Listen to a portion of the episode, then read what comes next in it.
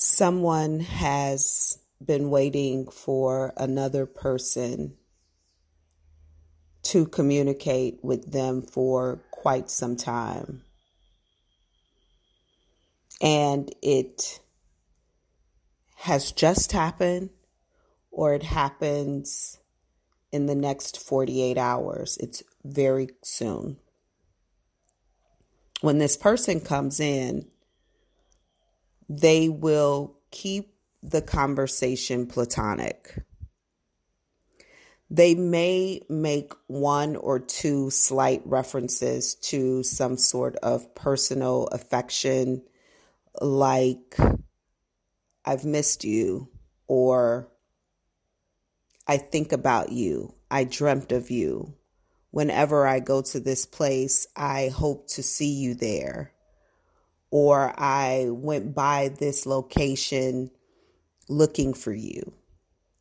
But other than that, they will keep the conversation brief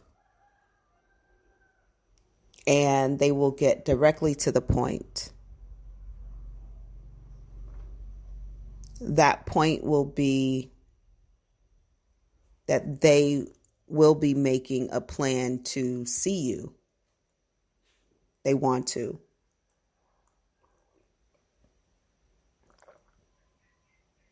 This person has had an experience that involves you indirectly.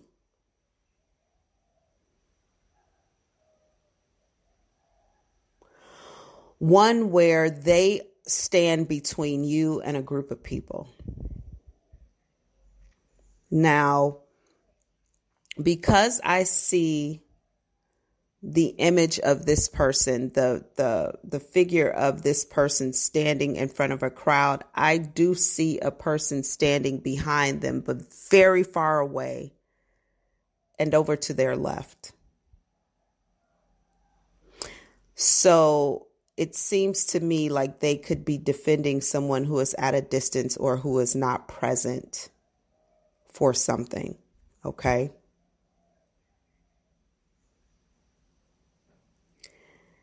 These people who they are engaging with, this one person I feel like is standing up against a crowd and they are defending maybe this person. The group calls this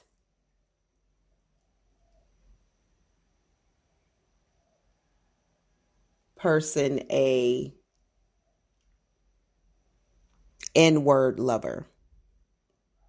Now, I think that this is figurative, right? I think that everyone in this group might have discontentment with this one person, but who who stands who's who's not present. But this one person who stands up for them, they are then ridiculed for liking that person. So I think that the N lover word is be, the N lover phrase is being used as a figurative phrase for this person, or it could be someone who's standing up for someone who is, you know, outside of their race or something like that. This could be racial. But be it racial or not, okay, it does not have to be. I feel like this person is being ridiculed for liking someone that other people do not like. That a community, a collective, a group do not like. Okay. I don't think this person cares. I don't think they care. But something interesting does happen here that must be noted. And that is they deny having any sort of feelings for the person they are defending. They might stand in front of this group and speak from a moral or spiritual perspective versus a personal or emotional perspective. They might say, it's not that I like them or it's not that I am um, attracted to them. It's just basic, it's just basic, um, like moral kind of standard or something like that. This isn't right because of this, right? They may try to separate themselves from this person as um, being romantically connected or being romantically um, associated with them in some way. And by the way, I don't think these two people have been romantic with one another. I don't think there's been any like intimacy between the two of them at all. Okay. But there is some lingering energy between them. There is, Spirit just said, will be an intimate emotional and spiritual connection with these two. It may have never been spoken between the two of them out loud, but it exists.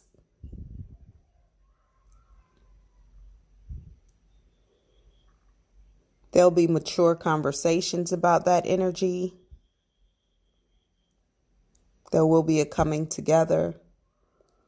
But I must admit, the intimacy, the potential to have a sexual relationship will not exist with these two for months.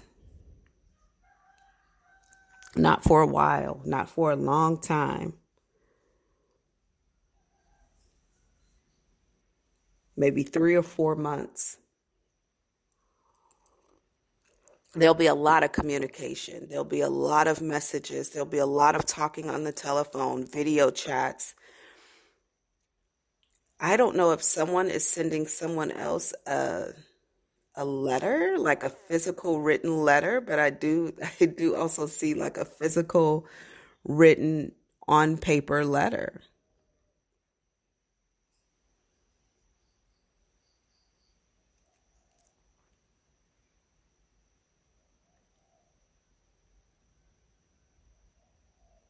This is going to turn into a beautiful long term relationship. And and by the way, this person who's at a distance is unaware of what's being said about them. The person who's defending them, they're never gonna tell them. They're never going to tell them.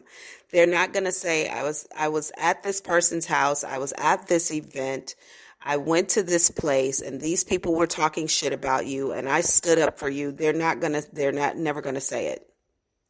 Because you know what? They don't need to. This is a person who's like, I took care of the business, so you will never have to worry about it. Mm-hmm. Mm-hmm. This is a person who feels like, what is the sense of me telling them that these people don't like them? Instead, I am going to ensure they don't ever need to share space with these people. Mm-hmm. This person is going to move another person out of the way so that they never have to encounter these folks again. And it'll be just naturally there could be a physical move, like a move, like these two people are going to pick up and move and go somewhere else. There could also be a marriage that happens here, and it could happen with two people eloping. But this this person, this defender, will defend this person verbally they will stand alone to do it.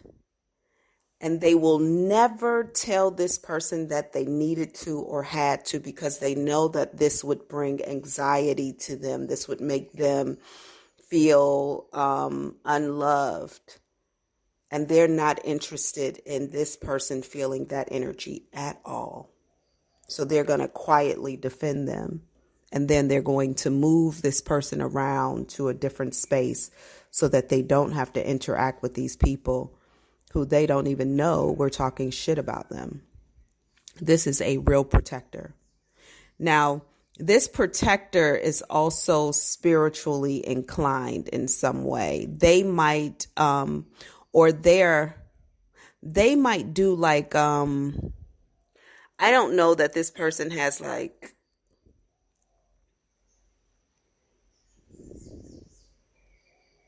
this person is able to do something where they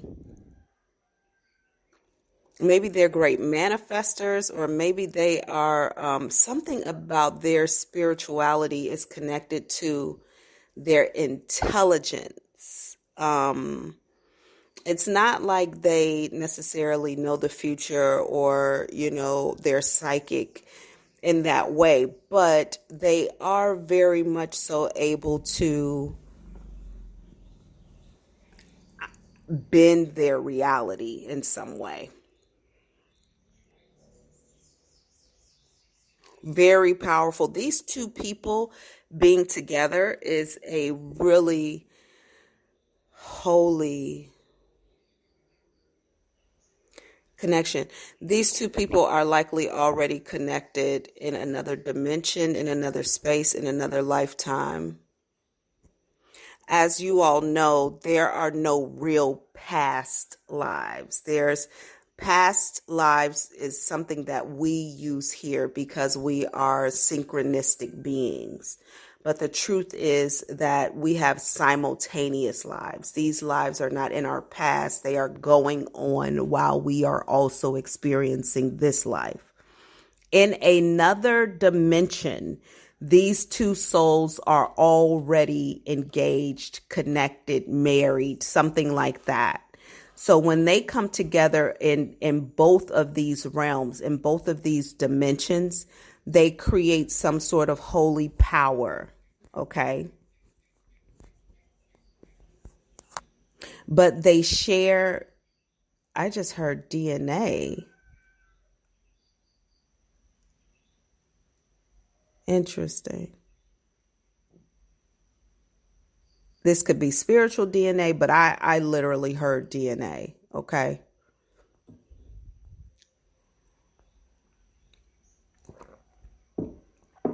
This is a beautiful connection, but it's going to be very slow. It's going to take time. This person may also message and then disappear, message and disappear, message, disappear. And not for days, but for a few hours, message and disappear until they become really comfortable. And then they'll message all the time. Then there'll be phone calls and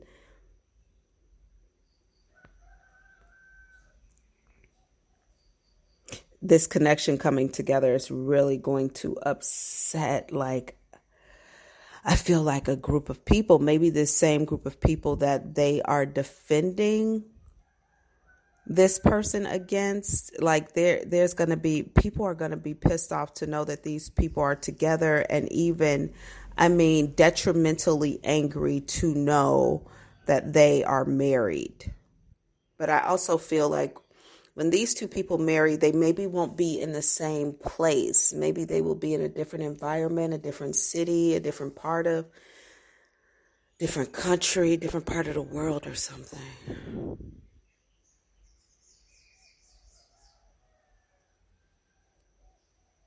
Okay. I'm the Black Bali Psychic. This is your daily collective audio read. I love you.